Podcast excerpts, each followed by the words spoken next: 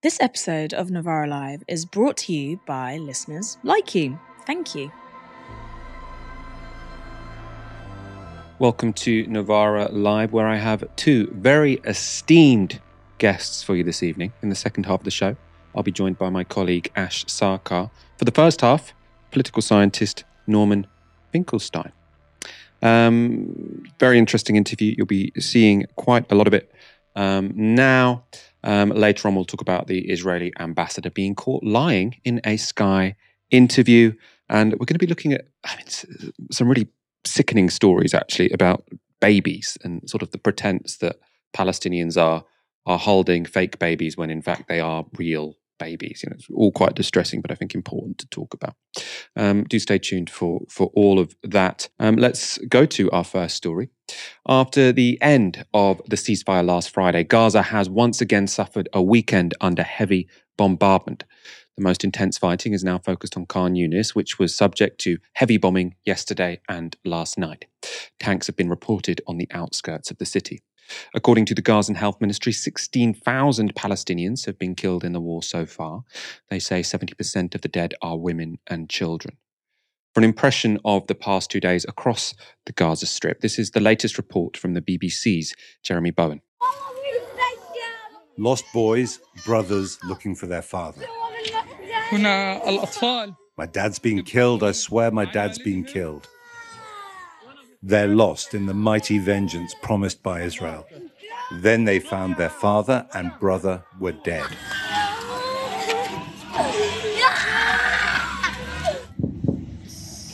The strike, filmed by a freelance journalist, destroyed the home of the Abu Aida family in Jabalia, northern Gaza. These are the latest Israeli army pictures. They're pushing forward into southern Gaza. The American Defense Secretary says he's warned Israel repeatedly that if its troops don't stop killing so many Palestinians, they will drive civilians into the arms of Hamas, turning a tactical victory into a strategic defeat. In Khan Yunis, civilian casualties are overwhelming the hospital. Israel insists civilians are getting warnings and time to get to designated safe areas. A UN official on the spot says that's not happening. Everything's broken down. The war on children has resumed, and, and with a ferocity, at least here in southern Gaza, that has not been seen before during this war. Another narrative that is so dangerous this idea of that we will not, it, it, what happened in the north will not be allowed to happen in the south. Well, I can bear witness to its happening. It's James Elder from from UNICEF. So it's, it's not exactly an ideological source, right? This is someone from the, the, Committee for Children on the UN, the Charity for Children, as part of the UN, and he is saying this is a war on children. And what we saw in the north, we're now seeing in the south.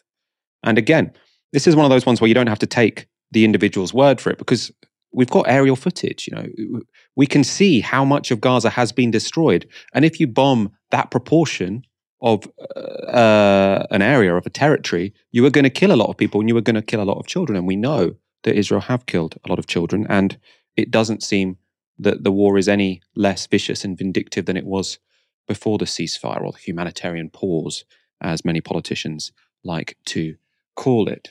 Um, to discuss the latest developments in the Gaza war, I spoke earlier today to Norman Finkelstein. Norman is the author of multiple highly regarded books on Israel Palestine, including Gaza, an inquest into its martyrdom, which was published in 20 18. Um, as you can imagine, we had a broad ranging conversation, and I started by asking him for his perspective on the events in Gaza this weekend. My reaction was uh, a personal one. Uh, yesterday, there was an article in The Guardian, your Guardian, about these grids that Israel had handed out uh, or posted on the web of where the people in the south of Gaza are supposed to flee. And the article, I guess it was in the comment is free uh, section of The Guardian, the article indicated the extent to which these quote unquote instructions are complete chaos. Nobody knows which way to go, where is safe, where is not safe most of these instructions are inaccessible to large parts of the population. And I, as I was reading through this article, immediately what came to mind for me was a statement that my late mother made uh, regarding her own experience during the war. So once she was interviewed about the subject, in my generation, there was a famous book. It's an awful book, but it nonetheless was famous by this so called uh, Holocaust historian, Lucy Dawidowicz. And the title of the book was called The War Against the Jews. And my mother reacted in indignation. It was not a war, it was an extermination. And she described with one metaphor how she conceived her experience. She said, We were like cockroaches. Every time the light was shined on us, we rushed in another direction. And then it was shined on us again, and we rushed in another direction and in another direction, like cockroaches. And people may, as always, be offended by my analogies, but it reminded me that description in The Guardian reminded me of the Palestinians rushing in this direction, rushing in that direction, the bombs falling here, rushing in that direction, the bombs falling again, rushing here, scurrying there, scurrying here, scurrying there. It's not a war, it's an extermination. What do you mean by extermination? I mean, I know you've studied in depth the previous two bombardments on Gaza, so in 2008, 2009, and 2014. Now, you sort of document in, in great detail the human rights abuses, the sort of callousness when it comes to human life. But they weren't wars of extermination. I mean, do you think that this war does now meet that definition? And if so, why? You can use the Israeli terminology, which actually, in all of its sinister aspects is nonetheless indicative of a deeper truth. In previous Israeli high tech massacres on Gaza, they were referred to as mowing the lawn.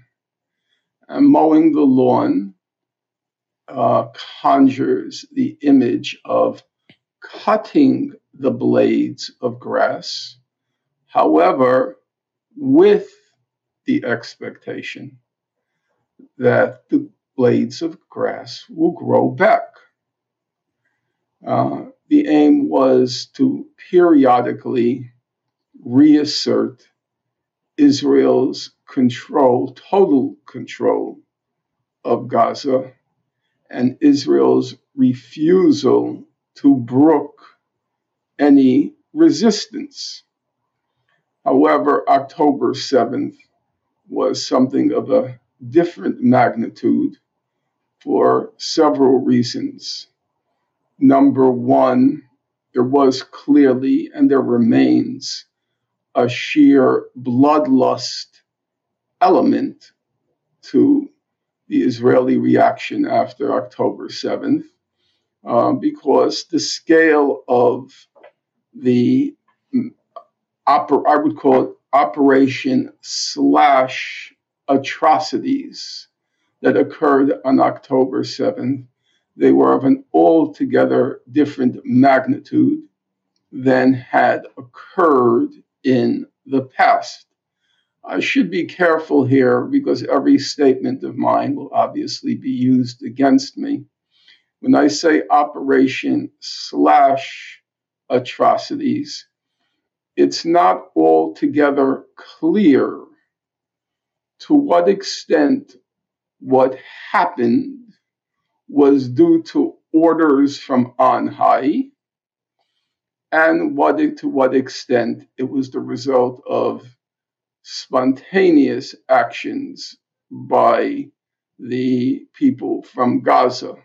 So uh, I am waiting myself I'm not so confident the truth will ever come out, but I am waiting myself to see the uh, that kind of distinction between orders from on high versus uh, initiatives taken spontaneously and personally. And there's also a second question, namely the extent to which the deaths were resultant of the actions of the individuals from Gaza and the extent to which they were the result of Israel in the course of firefights. Having said that, I want to make clear the evidence at this point is, in my opinion, conclusive that atrocities did occur on that day. I'm sorry for that long winded excursus. However, I have to be careful that when words are plucked from me, I have qualified what I have already qualified what I said. There's an element of bloodlust in the Israeli attack after October 7th uh, on a much higher level because, you know, in the past, the pretexts for its operations were so trivial by comparison and even almost objectively.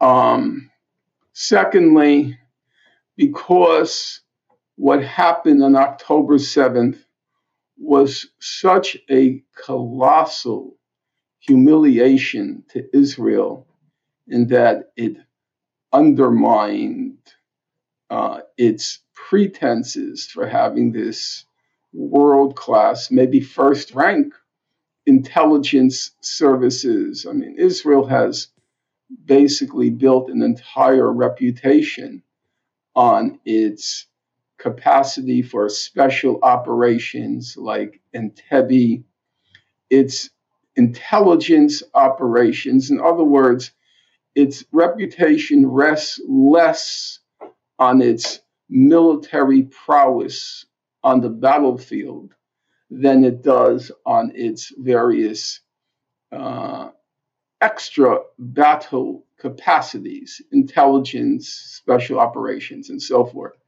And that reputation was dealt a lethal blow by October 7th. And therefore, Israel, to restore what it's called, it's called its deterrence capacity, namely the Arab world's fear of it, had to, as it were, ramp up its destructive capacity in order to compensate for its intelligence failure, spectacular intelligence failure. I mean, there's very little to compare to that. Um, and um, so that's a second reason why this Israeli uh, current round is on a qualitatively different level.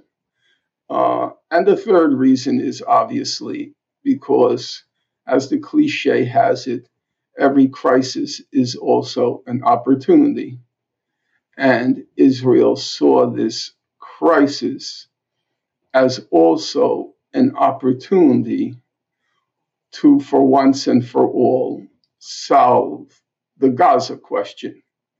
And its solution has not yet been consolidated.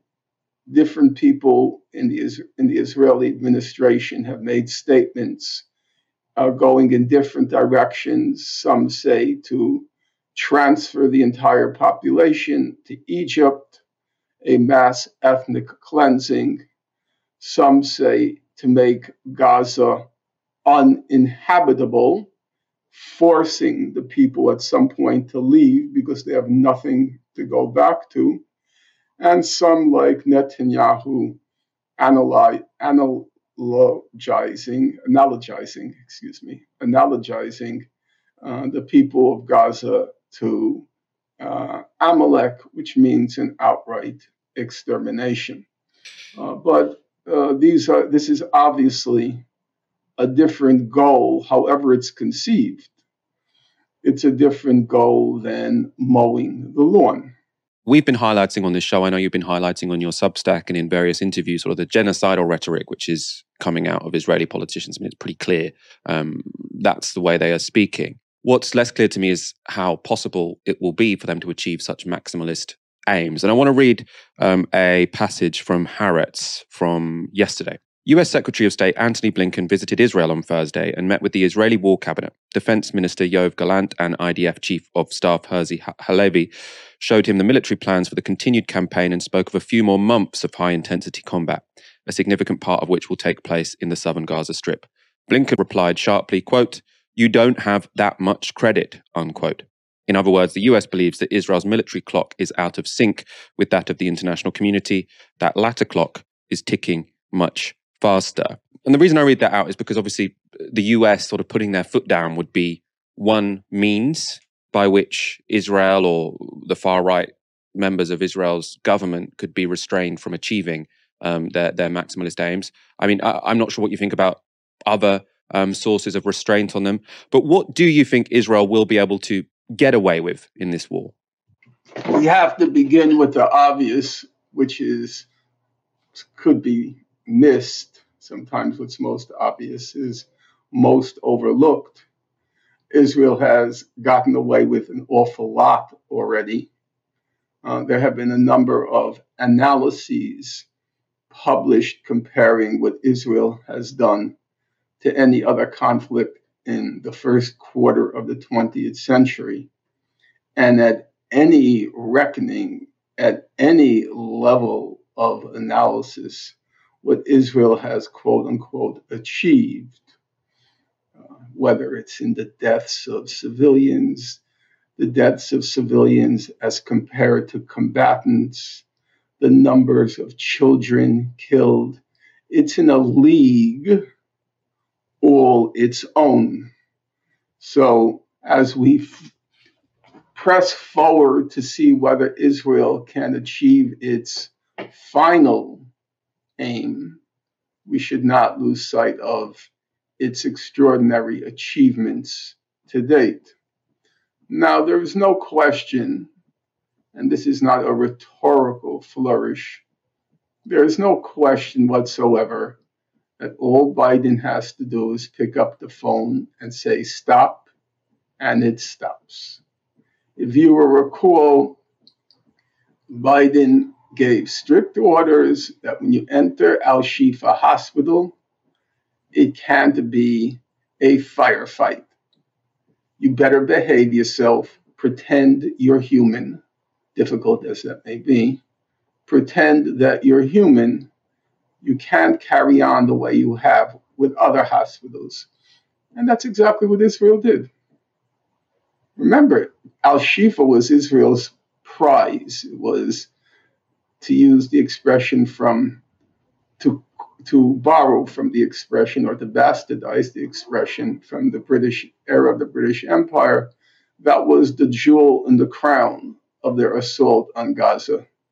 And nonetheless, they were quite careful. Obviously, they committed crimes in, Al Shifa, but it was on a very, very low level, except for the mass expulsion of the 60,000 people inside Al Shifa. It was a kind of, you won't know American history, but it was a kind of trail of tears of the Cherokee Indians. Uh, it was about, in the case of the Cherokee, it was about 15,000. Here was probably an order of 40,000, 40, is emptying out of Al Shifa because there were 60,000 people in Al Shifa at the time. But nonetheless, uh, as compared to what Israel normally does, it was a much uh, tamer level. And that's because Biden gave the order. And Biden can stop the whole thing tomorrow. There's no question. It's not as if the EU, the only other place that's supporting Israel is the EU. It's not as if the EU is going to defy the United States. Like Scholz is going to say, no, Sieg Heil, we're going to kill them all. No, you know, he may harbor that wish, but he's not going to say, I'm sure Ursula von der Leyen, the Nazi princess, would be disappointed. Uh, if Biden called it off. But obviously, he has the capacity. Now, uh, people often say, well, uh, if Israel wanted to do X and Israel wanted to do Y, why hasn't it already done it? You know, Israel has nuclear weapons. Why hasn't it nuked Gaza? Um, if it really wanted to carry out an extermination, which is, I don't want to belittle people, but on moments reflection, the answer is just completely obvious. Countries don't operate in a vacuum. There are things you can do and there are things you can't do. To take an example, which again may offend people, but I'll, I'll risk it. Um, the Nazi final solution could not have occurred during a peacetime. Hitler needed a war in order to carry out his plans. There's no question about that. There were very severe limits to what he could do up until 1939. If you remember, and you, again, you're excused if you don't, uh, the German reaction on the whole, on the whole, the German reaction to Kristallnacht was very negative. Uh, not necessarily because they cared about the Jews, but because it, they thought it was beneath the civilized, the German civilization. Civilized people don't go around breaking windows in synagogues. That's what ruffians do. That's what thugs do. Um, so, even in terms of, if we can use the expression public opinion in Nazi Germany, they were not at that point ready for a final solution. It required the war, the hysteria, the Jewish Bolshevik conspiracy to destroy Germany, and still it had to be done behind the scenes. You know, one aspect of the final solution that remains to this day an enigma is did Hitler give an order? We don't know exactly what was the fashion because you couldn't do these things in the open. So there are always limits on which, uh, uh, uh, that curb a state's uh, uh, the the uh, implementation of a state's goal. The goal is clear. It's one way or another to wipe out the Gaza problem. One way or another, you may say, and I wouldn't disagree, that certain ways of wiping it out are less humanly uh, appalling than others. In ethnic cleansing, people still live, you know, and extermination, they don't. And I'm not going to be indifferent to that distinction. Um, so there are limits on Israel, and in this case, the primary limit is the United States, obviously. Uh, what the U.S. says what the U.S. says goes. As uh, George Bush Sr. famously said in 1990 to um, uh, Saddam Hussein, quote, what we say goes. And in the same case here, what we say goes.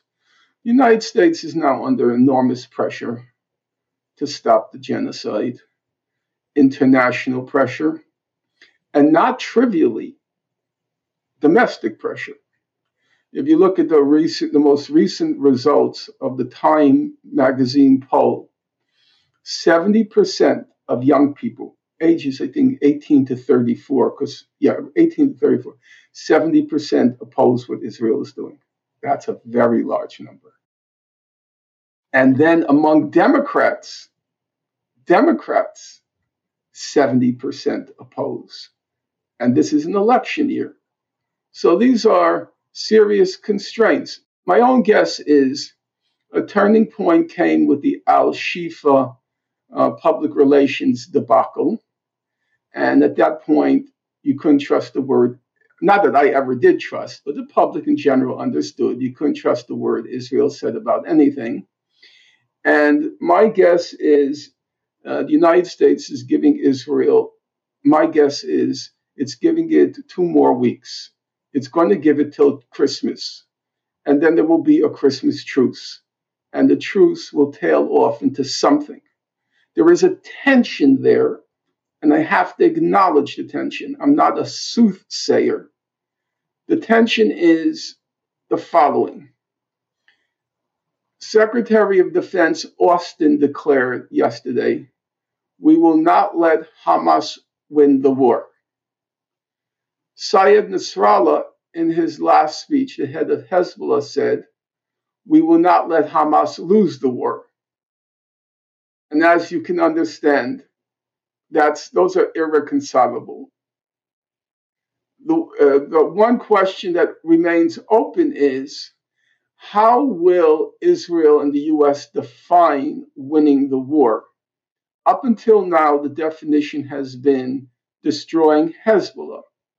But now the definition has been scaled down a bit. It's killing the three main leaders. You mean Hamas, you mean Hamas, not Hezbollah, destroying Hamas. Hamas. Excuse me. Excuse me. Killing the three main leaders of Hamas. If they manage to do that, then they can declare victory. Uh, so even within this kind of Manichaean, we won't let them win, we won't let them war, there's or lose. There's still a kind of gray area as to how you define victory and defeat. But my guess is I'm old enough to remember uh, the Christmas uh, ceasefires in Vietnam. Uh, so I, I, I kind of think that. You think they're building up to one. that? Yeah. I, I, want to ask you about Hamas, and I don't want to sort of rerun the the debate about condemnation. We we sort of reviewed your interview with Piers Morgan in some depth, so our, our audience would have would have pretty much seen your your answer on that, which I think is very thoughtful. Um, I, I want to ask more in, in in terms of sort of factual terms. What is their strategy? Who are they? What is the nature of Hamas? And I, I want to know from you, someone who has you know followed the situation in Gaza for a very long period of time. To what extent has your understanding of Hamas changed since October the 7th? So not your, your, your moral assessment, but your understanding of their capability, their strategy. What is it they, they want? What is it that they are capable of doing? Have you had any sort of epiphanies since then as to, or surprises since then as to the nature of Hamas? I used to be a Maoist, and one of the statements by Chairman Mao, as we called him back then, that stuck with me, it was from his report on the peasant uprising in Hunan province. At one point, he says, quote, no investigation, no right to speak. And translation, if you don't know what the F you're talking about, then shut the F up. That's, I'll put it more elegantly, or at least the English translation. I can't claim to be an expert on Hamas. I never was much interested in it uh, as the first sentence uh, of my book on Gaza reads, this book is not about Gaza, it's about what's been done to Gaza. Um, because I never believed that the Palestinians in that situation had much agency. Uh, you can disagree on that, but that's my uh, that was my judgment. Uh, what changed after October 7th? I have to say it's a kind of de- in some way, it's a depressing realization. Uh, the depressing realization is Hamas revealed a military capacity which, which definitely su- shocked me, surprised me to no end, and obviously shocked the Israelis. Now, I know a lot of people are not going to like what I'm about to say now, uh, but I will go ahead and say it.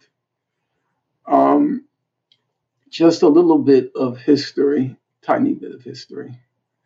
The original leader of Hezbollah was a guy named Moussawi. Israel assassinated him, and they got Syed Nasrallah. Not a wise move by Israel. Nasrallah is an extremely smart guy. He's an intense guy. He's an incorruptible guy. He is a kind of uh, Muslim Lenin. Uh, Bertrand Russell once described um, Lenin as a kind of thinking machine. He said, Lenin was the most selfless person he had ever met in his life. He just had only one thing on his mind the revolution. Brutal, of course, Russell loathed Lenin the same way that Professor Chomsky loathed Lenin. Uh, but never for a moment doubted his, so to speak, purity, determination, and also sheer brilliance. It's the same thing with Nasrallah. And Nasrallah has reached the conviction, which, in my opinion, is unshakable, based on his historical experience, that it is impossible to coexist with Israel. It must be effaced from the map. Now, to bring us to your question, the current leaders of uh, of uh, Hamas have been educated by a significant life experience. Mr. Sinwar spent 10 years in a Israeli prison and have ex- has experienced the horror of Gaza concentration camp and the unspeakable, ineffable brutality of the Israeli government and citizens. The most recent polls show that about 60% of Israelis believe Israel is not using enough force in Gaza at the moment.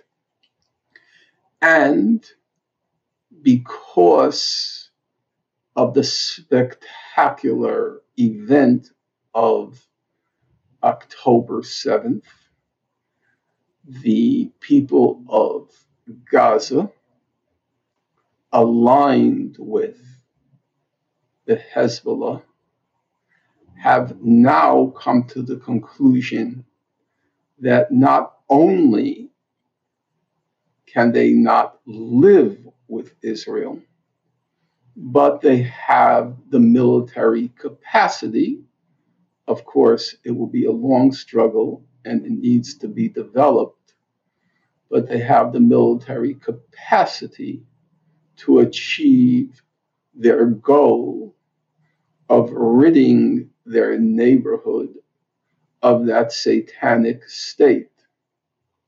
I am not happy to say that.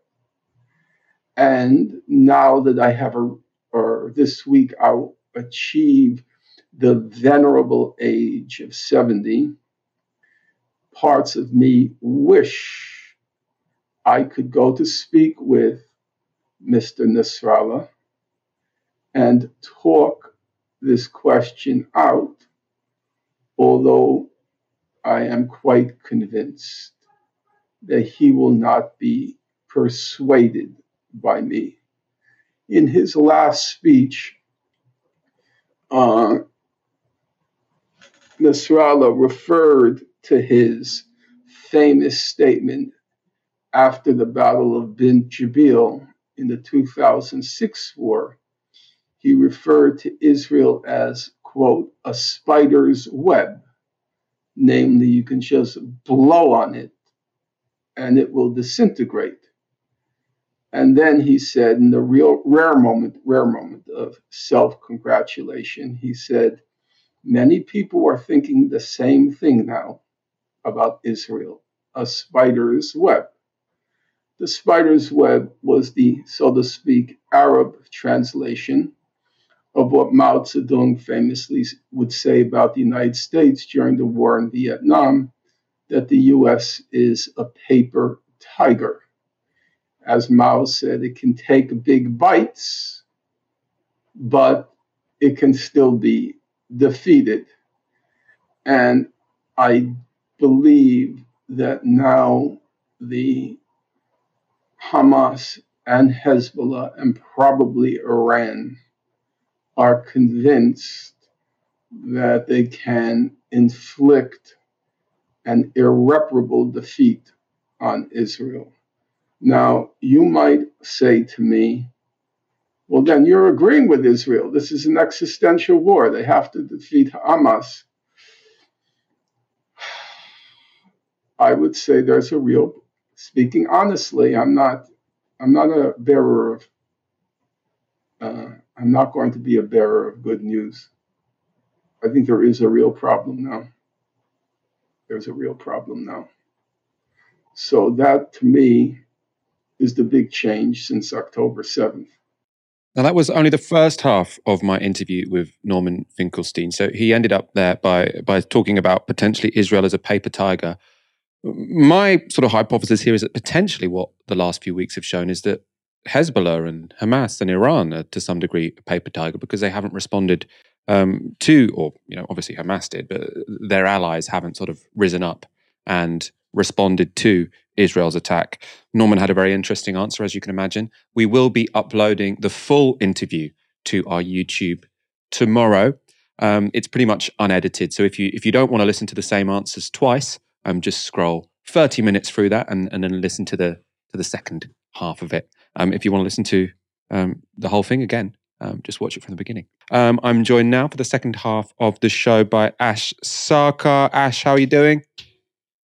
I'm good. I was worried for a moment that you'd found a new co host in Norman Finkelstein, but only half an hour. I reckon I can claw my way back into your good books. yes. Uh, you, Ash, you, you have never, ever once left my good books. That's actually true. That's, that's the, the genuine truth straight from my lips.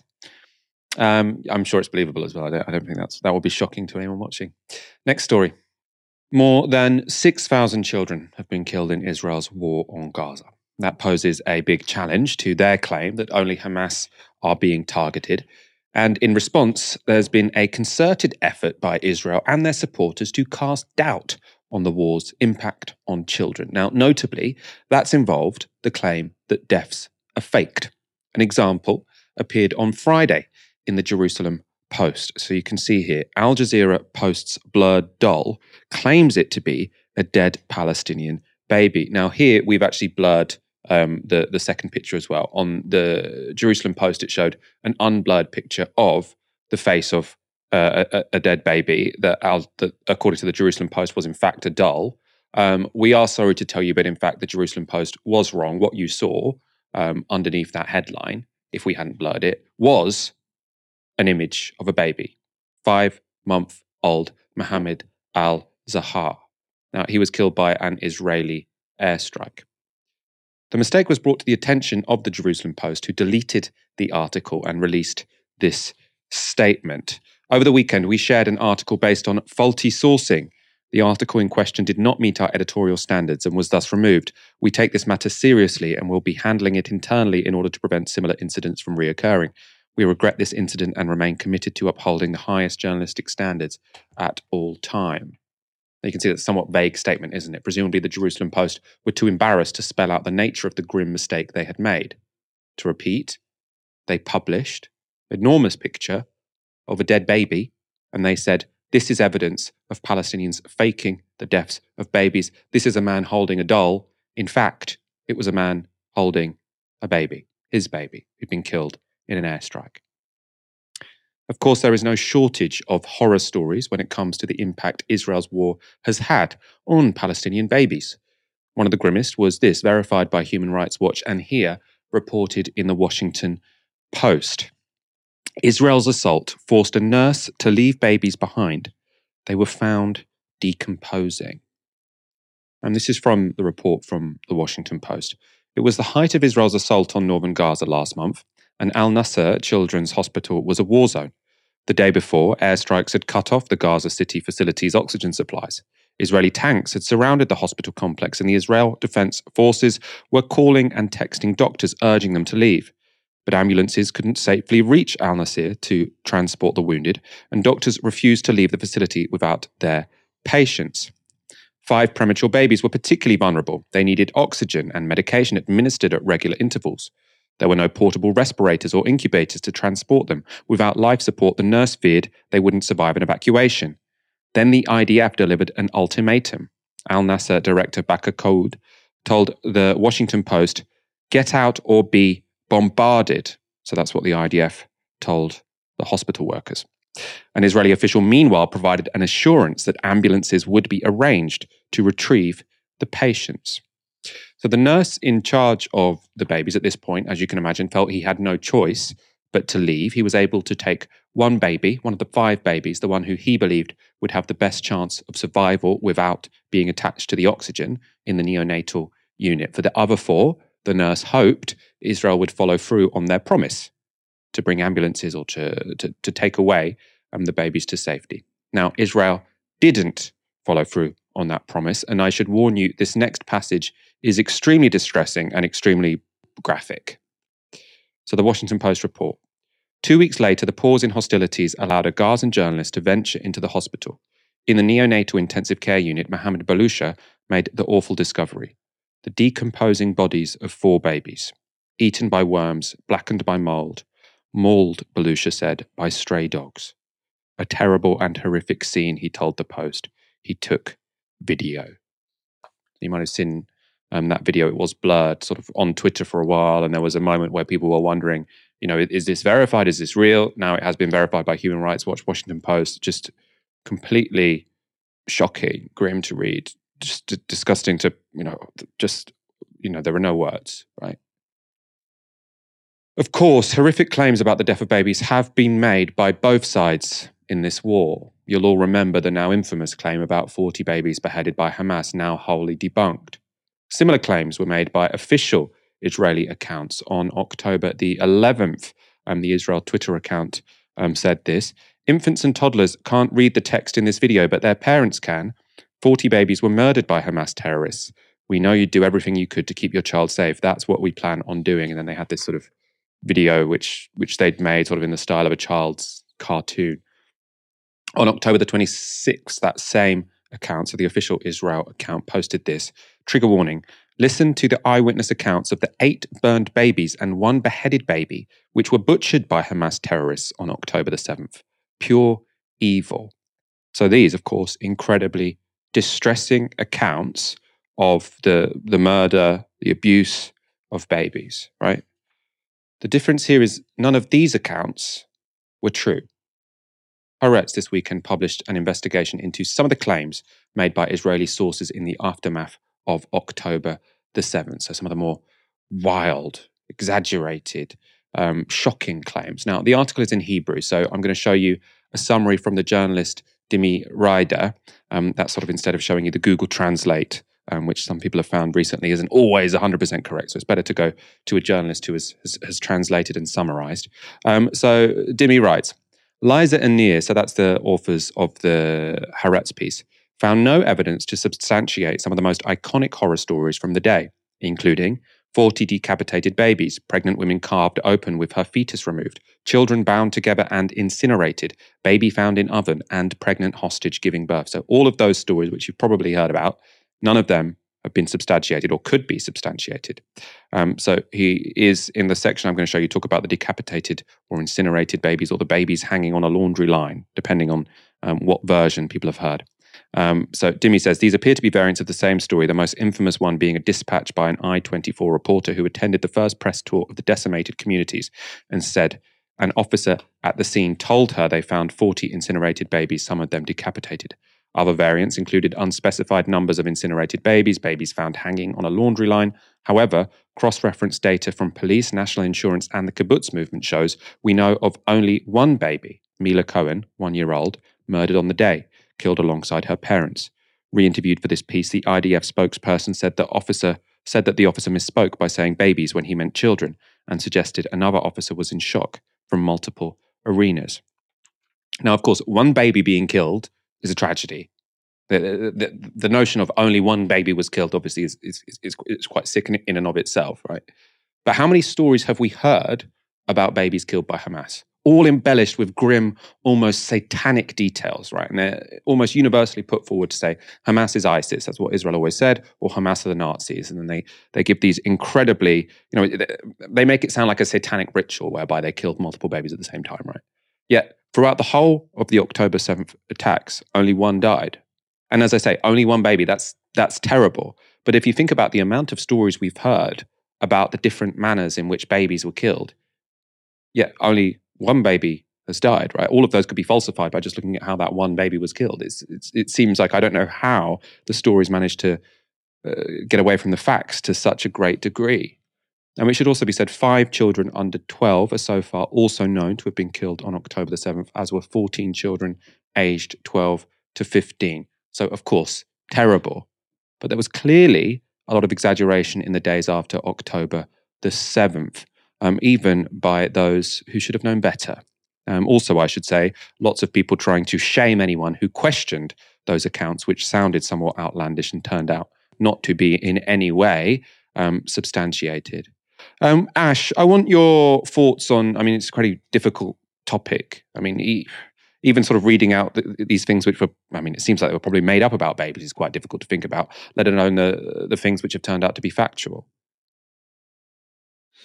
So I think I'm going to take them separately, even though they are related. One is the exaggeration and the embellishment of some of the atrocities that took place on October the 7th. And then the second thing is this move to delegitimize and cast doubt on um, the ongoing atrocities in Gaza. Starting with the first one about October the 7th, I think one of the things that's really important is that you've got two things going on at once. One is, I think, quite genuinely, you have an evolving situation where reports come out quickly, they're verified slowly. But instead of that happening within a context of journalistic skepticism, and that's not the same as callousness. That's not the same as not caring, but it's journalistic skepticism. And it's saying, okay, we're going to have to have quite a high threshold for putting out information because it's such a febrile atmosphere. What you had were two things working together. One, it was a massive propaganda project on the part of the Israeli government and the Israeli army, both of whom considered these atrocities as a reason and a justification to go off the leash in Gaza. So the more you pumped out these really distressing and very visceral stories around decapitated babies or a baby in an oven or a pregnant woman having a fetus, you know, cut out of her, that these are things which shock and appall people, they disgust people. And then it makes the violence that you're going to do in retaliation seem justifiable, even restrained in the face of this very visceral barbarity that you're saying happened on October the 7th. Now, atrocities did happen on October the 7th. Many, many people were killed the information that we're getting now, especially as some of those numbers are being revised, where some appear to have been killed uh, by Israeli security forces, um, we're seeing that there was a mad rush to put out information that presented the worst case scenario as an absolute fact. And that's because it was in the interests, the political interests of the Israeli government because also if you're dealing with a kind of satanic unmitigated evil it lets you off the hook for the security failures that got you there and then the second thing it does is that it justifies a case for the kind of total war that you're seeing in Gaza. And then i think something else another incentive is at play here as well which is i think that journalists want to put out some of the most shocking information because it weirdly justifies their job as a journalist. They become a kind of ferryman or a mouthpiece for horror. And I think it kind of inflates their status and their importance. And so when you've got a confluence between that kind of career incentive and also a political incentive, the British and the American media establishments both are overwhelmingly pro Israel in their editorial disposition. I think that you get this kind of unverified information being put out quite quickly. The second thing I just want to say before you go on to the second one, uh, a thought I just had in terms of the Palestinian one. What really frustrated me here wasn't just that it got put out, but you would be attacked so heavily if you dared to question it, right? And what I always found is if you question something that the Israelis have said, it, it was acceptable. If you question something a first responder said, that was unbelievable. That was beyond the pale. And what this thread, so obviously I can't read Hebrew, but I've read that whole thread. I do recommend reading it, saying lots of the stuff that the Zaka rescuers were saying, and I don't I don't know anything about their intentions. I'm sure what they did was very brave and very stressful. But lots of the stuff they told the media, there's no way it could possibly be true because it doesn't match with the hard evidence. Sorry. Um, I just wanted to comment on that because I was feeling quite frustrated, but go on. Mm. No, no. I mean, I think I think that's important, and I think it also highlights what journalistic work is. Now, I'm not going to speak to what the um, intentions of those first responders were. Because even if you take away any sense of ideological affiliation or political disposition, these are people walking into situations which are dangerous and traumatic. That's I think that's just an inarguable fact. So I'm not going to put on those people the same journalistic standards of rigor that I would place on people who work in the media and also government and army spokespeople, right? I think that there is a, a moral and categorical difference between a first responder saying something that isn't true and a government or an army spokesperson or a journalist repeating something that isn't true. I think these are just totally different moral things. But what's been, I think, horrible, and I've experienced this a bit less um, because quite deliberately I've been tweeting less, but something that you've been accused of and that Owen Jones has been accused of is when you step in with what I think is not just justifiable but essential for journalists to do, which is draw a distinction between what we can say we know and what is verified and what isn't verified yet, or perhaps isn't verifiable or has been debunked, then you're being accused of something akin to Holocaust denial.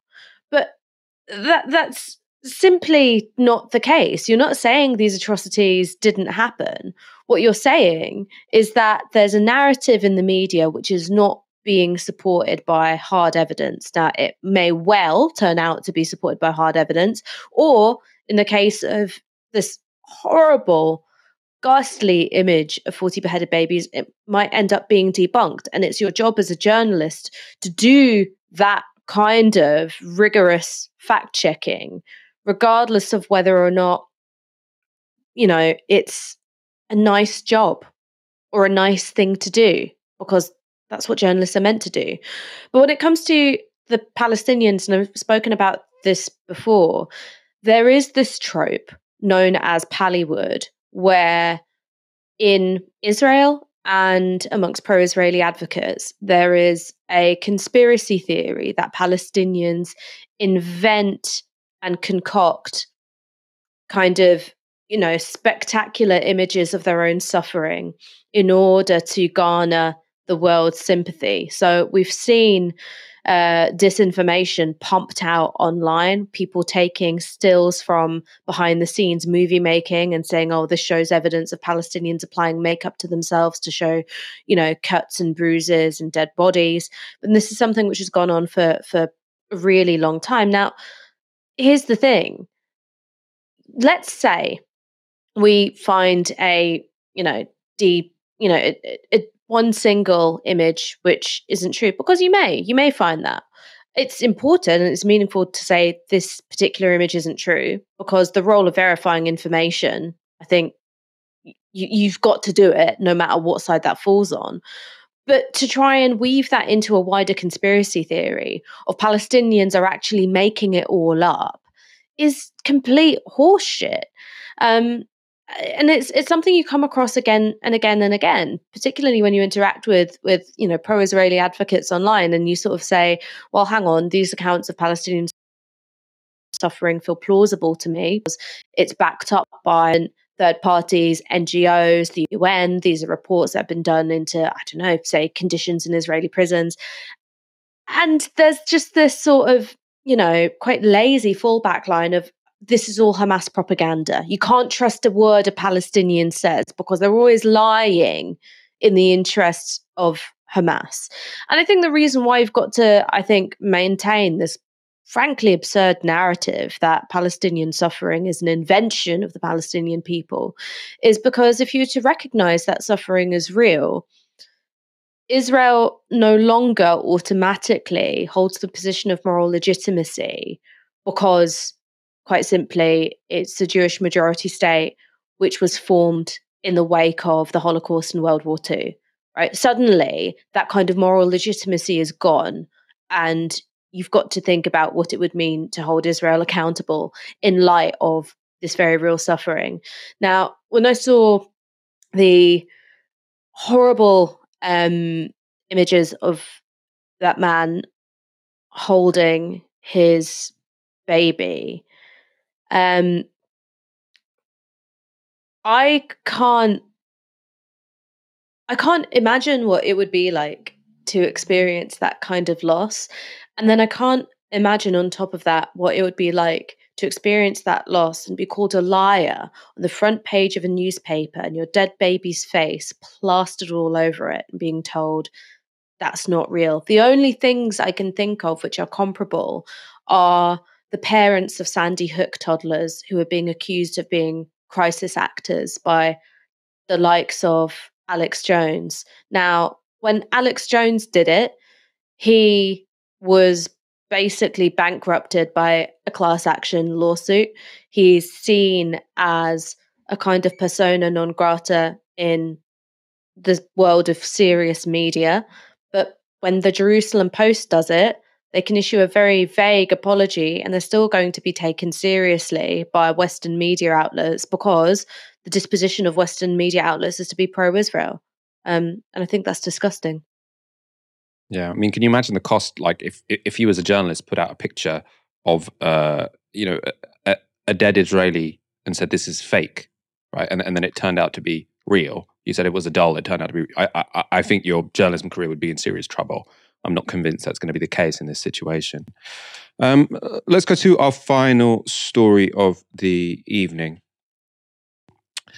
As Israel shifts the focus of its deadly war to southern Gaza, they're going to great lengths to show the world they're trying to avoid a massacre. Now, that's included putting out a numbered map so Gazans can flee Israeli bombs. Now, Gazans have been told to listen to media outlets to tell them which numbered block is about to be bombed so they can flee to a neighboring one. So you can imagine they're saying 297 is about to be bombed, please move to 298. It's completely dystopian, right? If Gazans don't want to constantly move from neighborhood to neighborhood, avoiding bombs like they're in some kind of macabre video game, they have, though, been given another option. They can go to the Al Mawasi safe zone. Now, as you can see, this is a small strip of land on the Mediterranean Sea. So you can see it there in the, the bottom left of that map. Now, the existence of this zone has been touted by Israel as a sign of its humanitarianism. This is Israeli Ambassador Tzipi Hotovely on Sky. There is, there is, there is a river. There is a place in Gaza called the Muasi. The Muasi is the place where they all can have shelters. Uh, together with international organizations, we created shelters for the Palestinian people. No, so you cannot say Israel is not, you know, no, facilitating but, that. But together with humanitarian. But, so according to Hotovely, in Al Muasi, Gazans will be safe from bombs. They'll have access to shelters and humanitarian aid. Very, very humanitarian. Unfortunately for Hotovely, Sky obtained footage of Muasi. This is where she's talking about a desolate wasteland of sand dunes next to the Mediterranean Sea. There is no aid in Al Mawasi. There are no aid agency tents. There are no food kitchens. There is no help here. Ash, two million people live in Gaza. Um, according to Tzipi Hotovely, they should all go hang out on what looks like a kind of abandoned junkyard, essentially. I mean, uh, how can we possibly interpret that? Did she just think that? No, I suppose they know that actually no one can enter Gaza, so presumably they would have to have got some freelance journalist to take that film. Maybe she had assumed, oh, no journalist can go into Gaza, so I'm allowed to lie like this. I don't know what you're talking about, Michael. I saw UNRWA trucks. I saw tents. I saw medical aid being delivered. I saw bomb shelters. In fact, I saw an outpost of the Ritz Gaza complete with Olympic sized swimming pool. I don't know what you're talking about. Um, what I'm saying now is only marginally more ridiculous than some of the things that Tzipi Hotovely goes on television to insist is the truth of the matter. Now, don't forget. Let's let's take a little um, trip down memory lane and recall some of the things that she's had to say over the course of this war. She insisted that Al Shifa Hospital was Hamas headquarters. Now, there has been no evidence produced by Israel to suggest that Al Shifa was Hamas HQ. She alleged specifically that every second door in Gaza opens up onto an underground terror city. Now, once more, we've seen absolutely no evidence of this. And now we have Moassi, which we're being told has got shelters and tents and aid ready for fleeing Palestinians. And it turns out to be little more than landfill. At this point, if you're going to invite Tzipi Hotovely onto television, I think that you have to be aware that you're not asking a reliable and legitimate public official questions. You're engaging with someone who is there to pump out misinformation. And then I think that means that your strategy as a journalist for engaging with her should be very different. Now, it seems to me from that clip, there was pushback from Sky News. The editing in of that footage sh- to show the reality of Mawasi, I think, was very important. Um, but I think it's it's it's critical. I think for us to realize that when when you're dealing with, you know, an Israeli diplomat like Tzipi Hotovely, you're not dealing with a kind of international statesman who is, you know, very sober and very measured in the things that they say, and they're worried about preserving a sort of diplomatic balance. What you're dealing with is a propagandist who has absolutely no regard for the truth if that truth doesn't serve their state's interests. Yeah. So I suppose to clarify what, what you saw in those two clips, so that was part of a package where they were showing a previous interview with Hotovely where she was talking about this safe zone. And then I think more recently, Sky had got footage from there. So I don't think she was called out in the interview. And I suppose that shows the problem here. I mean, I, I, I wouldn't, you know, I, I, wouldn't necessarily judge an interviewee too, or an interviewer, sorry, too harshly for not being able to call that because obviously it's very, you know, if if if if if there's just this scattergun approach to to the truth or to lies, it's very difficult to debunk them in real time. So I think Sky went away afterwards and debunked it. So credit to them for that. What I do hope is that the next time she comes on Sky, they don't just let her tell a new series of lies without getting her to be held account for the previous ones, right? I, w- I would hope that when she is next on Sky, being you know the Israeli ambassador putting forward Israeli talking points, they say, by the way, why should we believe anything you say? Because last time you came on Sky, you said this, and what we then had the time to do was to send presumably a freelance cameraman, because obviously no camera people can go into Gaza to to take some video of this place, and it looked like this. So why should we ever believe anything you say again? I really hope um, that is what they do next time they get on. We will wait and see. Um, Ash, we're going to wrap up there. Thank you so much for joining me this evening. Thank you so much for having me, Michael. Um, as I say, um, that was only the first half of my interview with Norman Finkelstein. So we will be putting out the full interview, I think around midday um, tomorrow. Um, so if you want to see the second half, come back, click on that, go halfway through and watch the second half of it, or you can watch it all again. Um, thank you so much for joining me this evening. Actually, before we finish, I do have something else for you. Um, have you seen this behind the scenes video yet? The funny thing with Downstream is we have the guests come in, you know, Francis Fukuyama or whoever, and they're shocked. They are genuinely shocked at what Novara's produced because they go, wait, you're socialists? You're communists? You're on the left? Nobody gave you any money to start any of this? You've got no seed capital, no venture capital? No, not penny.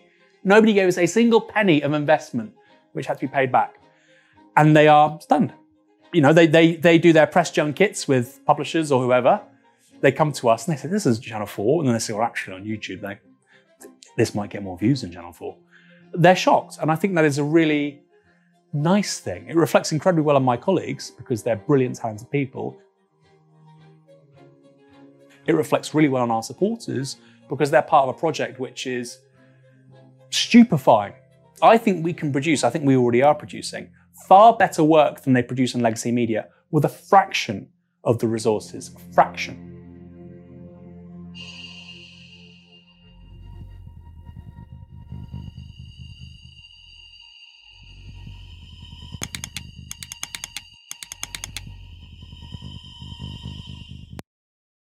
There's a longer version of that sort of behind the scenes video. It was released yesterday as part of our end of year fundraiser.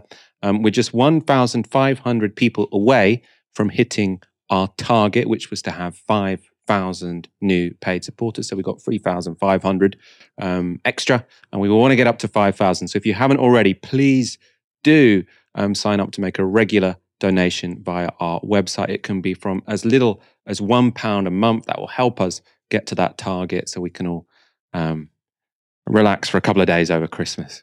Um, thank you so much. If you are already a supporter, um, the link, of course, to novaramedia.com slash support is in the description below. Um, I will be back tomorrow at 6 p.m. for another episode of Novara Live. For now, good night. This broadcast is brought to you by Novara Media. Go to novaramedia.com slash support.